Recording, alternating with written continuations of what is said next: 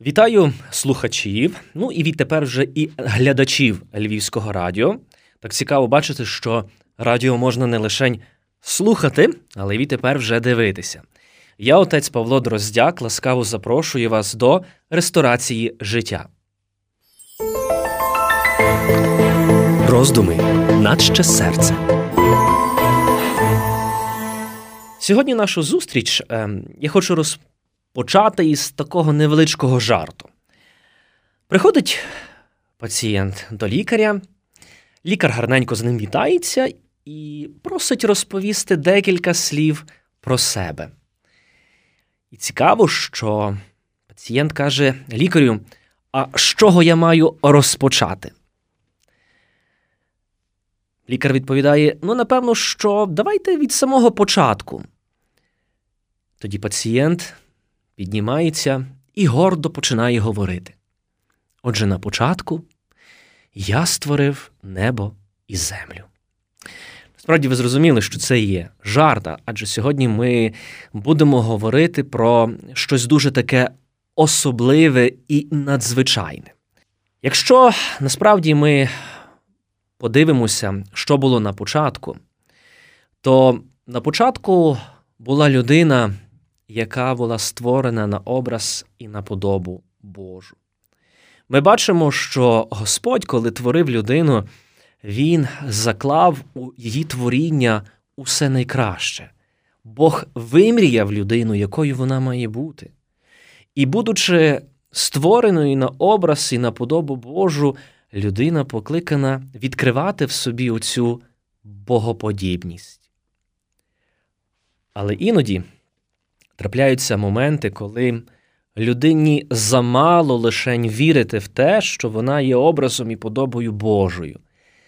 Людина хоче вірити у свою всемогутність, людина починає у своєму відчутті, яке ми називаємо гординя, вершити людські долі. І ми сьогодні хочемо говорити разом з вами не про медичний термін, якого насправді немає, але радше про духовний. Ми сьогодні будемо разом з вами говорити про синдром Бога, що означає захворіти на цей синдром Бога. Бачимо, що людина, яка потрапляє у пастку власного я, вона хворіє ілюзією, що все може зробити. Людина, яка потрапляє у пастку власного я, вона стає всезнаючою, умовно кажучи, в усіх аспектах людського життя, може дати поради над кожним якийсь такий проблемний момент. Людина, яка перебуває у пасті власного я, починає хворіти на таку ілюзію всемогутності. І це, напевно, що є найбільшим таким закликом і найбільшою нашою потребою звернути увагу на своє власне я. Тому що людина, яка починає надавати надзвичайно важливого сенсу непомильності і безгрішності свого власного життя, неодмінно потрапить в цей простір, коли вона відчує вже не свою непомильність і всемогутність, але коли відчує дуже реальну власну безпорадність.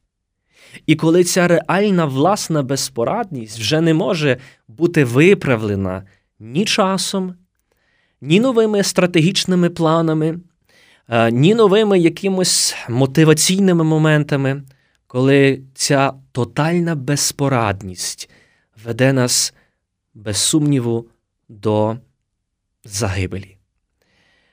Але коли ми подивимося у святе Писання, ми побачимо, що цей гріх гордості, він був на самому початку, коли святі отці розмірковували над питанням гордині, вони говорили і залишили для нас спадщину, яка називає цей гріх як матір усіх гріхів.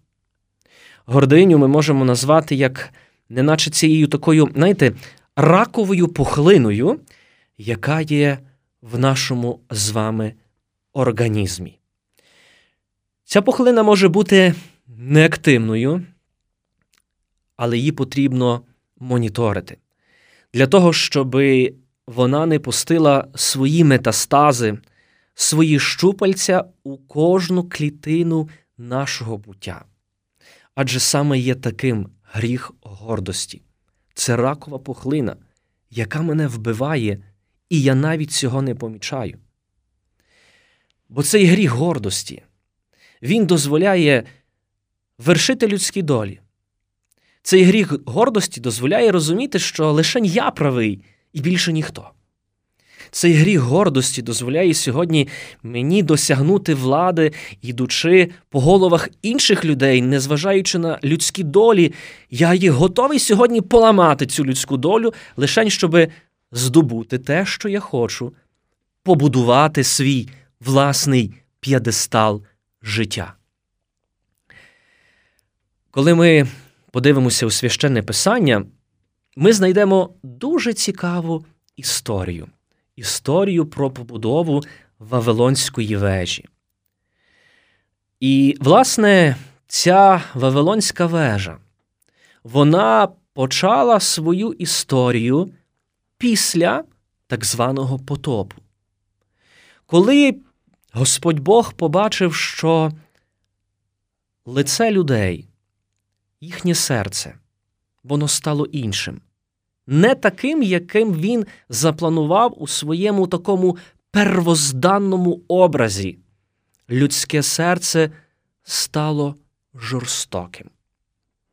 І як наслідок цього, що Господь забажав виправити це лице землі, як наслідок того, що Господь Бог забажав знову відновити оцей первозданний ідеальний образ людини, в історію людей увійшов потоп. Але чи хотів Господь цього потопу? Чи хотів Господь потопити усе, що було довкола, усе живе? Якщо ми відкриємо священне писання, зокрема, коли ми прочитаємо фрагмент, який особисто мене, дорогі друзі, дуже вразив. Бог жалів про те, що створив людину побачив, що людська злоба на землі велика, та що всі думки й помисли сердець увесь час тільки злі, жалував, що сотворив людину, тож на серці йому стало важко. Особисто для мене дуже страшно звучать ті слова, коли на серці Бога стало важко, коли серце Бога почало боліти через цю любов, любов нерозділену, любов незрозумілу для людини. Адже Господь нічого іншого не давав. Лишень будь володій землею, будь щасливою, і серце Бога заболіло. І це Боже серце болить сьогодні за кожним з нас, зокрема, друзі. Бог бачить, як ми себе убиваємо через цей гріх гордині. Бог бачить, як ми собі шкодимо своїм же власним життям, і його серце, як і тоді, так і сьогодні, також болить, тому що ми його творіння. Як можна цікаво побачити, і цей дивний такий наслідок, що Бог створив людину богоподібною, але людина у своєму земному житті намагається цю свою божественність знайти у своєму власному я. Не треба тобі шукати вже ці кроки, ці місця, ці обставини, щоб ти себе відчував Богом. Ти вже є наділений цією божественною природою. Все те, що тобі залишається, це лише відкривати її в собі кожного дня відкривати в собі оцю богоподібність. Після потопу, напевно, що Господь, який вже пообіцяв людині, що більше ніколи не буде творити так, більше ніколи не буде гніватися на людину, І це, зокрема, записано чітко у Святому Письмі. Дивно, правда, що Бог сказав, що більше ніколи не буду гніватись на людину. Він дав їй ще один шанс усе змінити. І бачимо, що людина, яка входить в цей світ після потопу, починає знову ж таки надавати своїм власним силам, знанням надзвичайно важливої ролі. Коли виключає вже Бога зі свого життя, коли вчиться вже лише, не лише зі скелі добувати це каміння, щоб будувати храм свого життя, будувати свою оселю, свою домівку, але людина вчиться вже випалювати цеглу із землі. І що людина будує? Не місце, де вона може чутися спокійною, захищеною, не місце, де вона буде щасливою зі своєю сім'єю, родиною, але людина будує Вавилонську вежу. Власне, ця Вавилонська вежа є настільки небезпечною, що людина протягом усієї історії будує її для себе. Обеліски, храми, палаци, все те, що людина будувала для себе, для того, щоб показати свою велич, всемогутність і свою божественність. Натомість Бог промовляє до людини. Ти будуєш собі вежу, завданням якої є досягнути неба, натомість ти можеш втратити все, що ти маєш, усе своє життя. Тому що збудувати вежу до неба, цю Вавилонську вежу, означає бути Богом. І каже Господь у Святому Письмі: зійдімо вниз і помішаймо мови, щоб людина не збудувала цю вежу. І так Господь Бог сходить і мішає ці мови. І людина вже не може побудувати тієї Вавилонської вежі, не може побудувати вершину своєї гордині. І подивіться, що робиться. Людина втрачає дар розуміння. Бог забирає в людини, власне, оце відчуття єдиної, справді такої цілісної особистості. Бог забирає в неї те, що вона мала, Бог забирає в неї цей дар розуміння, тому що цей дар розуміння інших мов міг привести людину до дуже надзвичайно болючих і фатальних наслідків.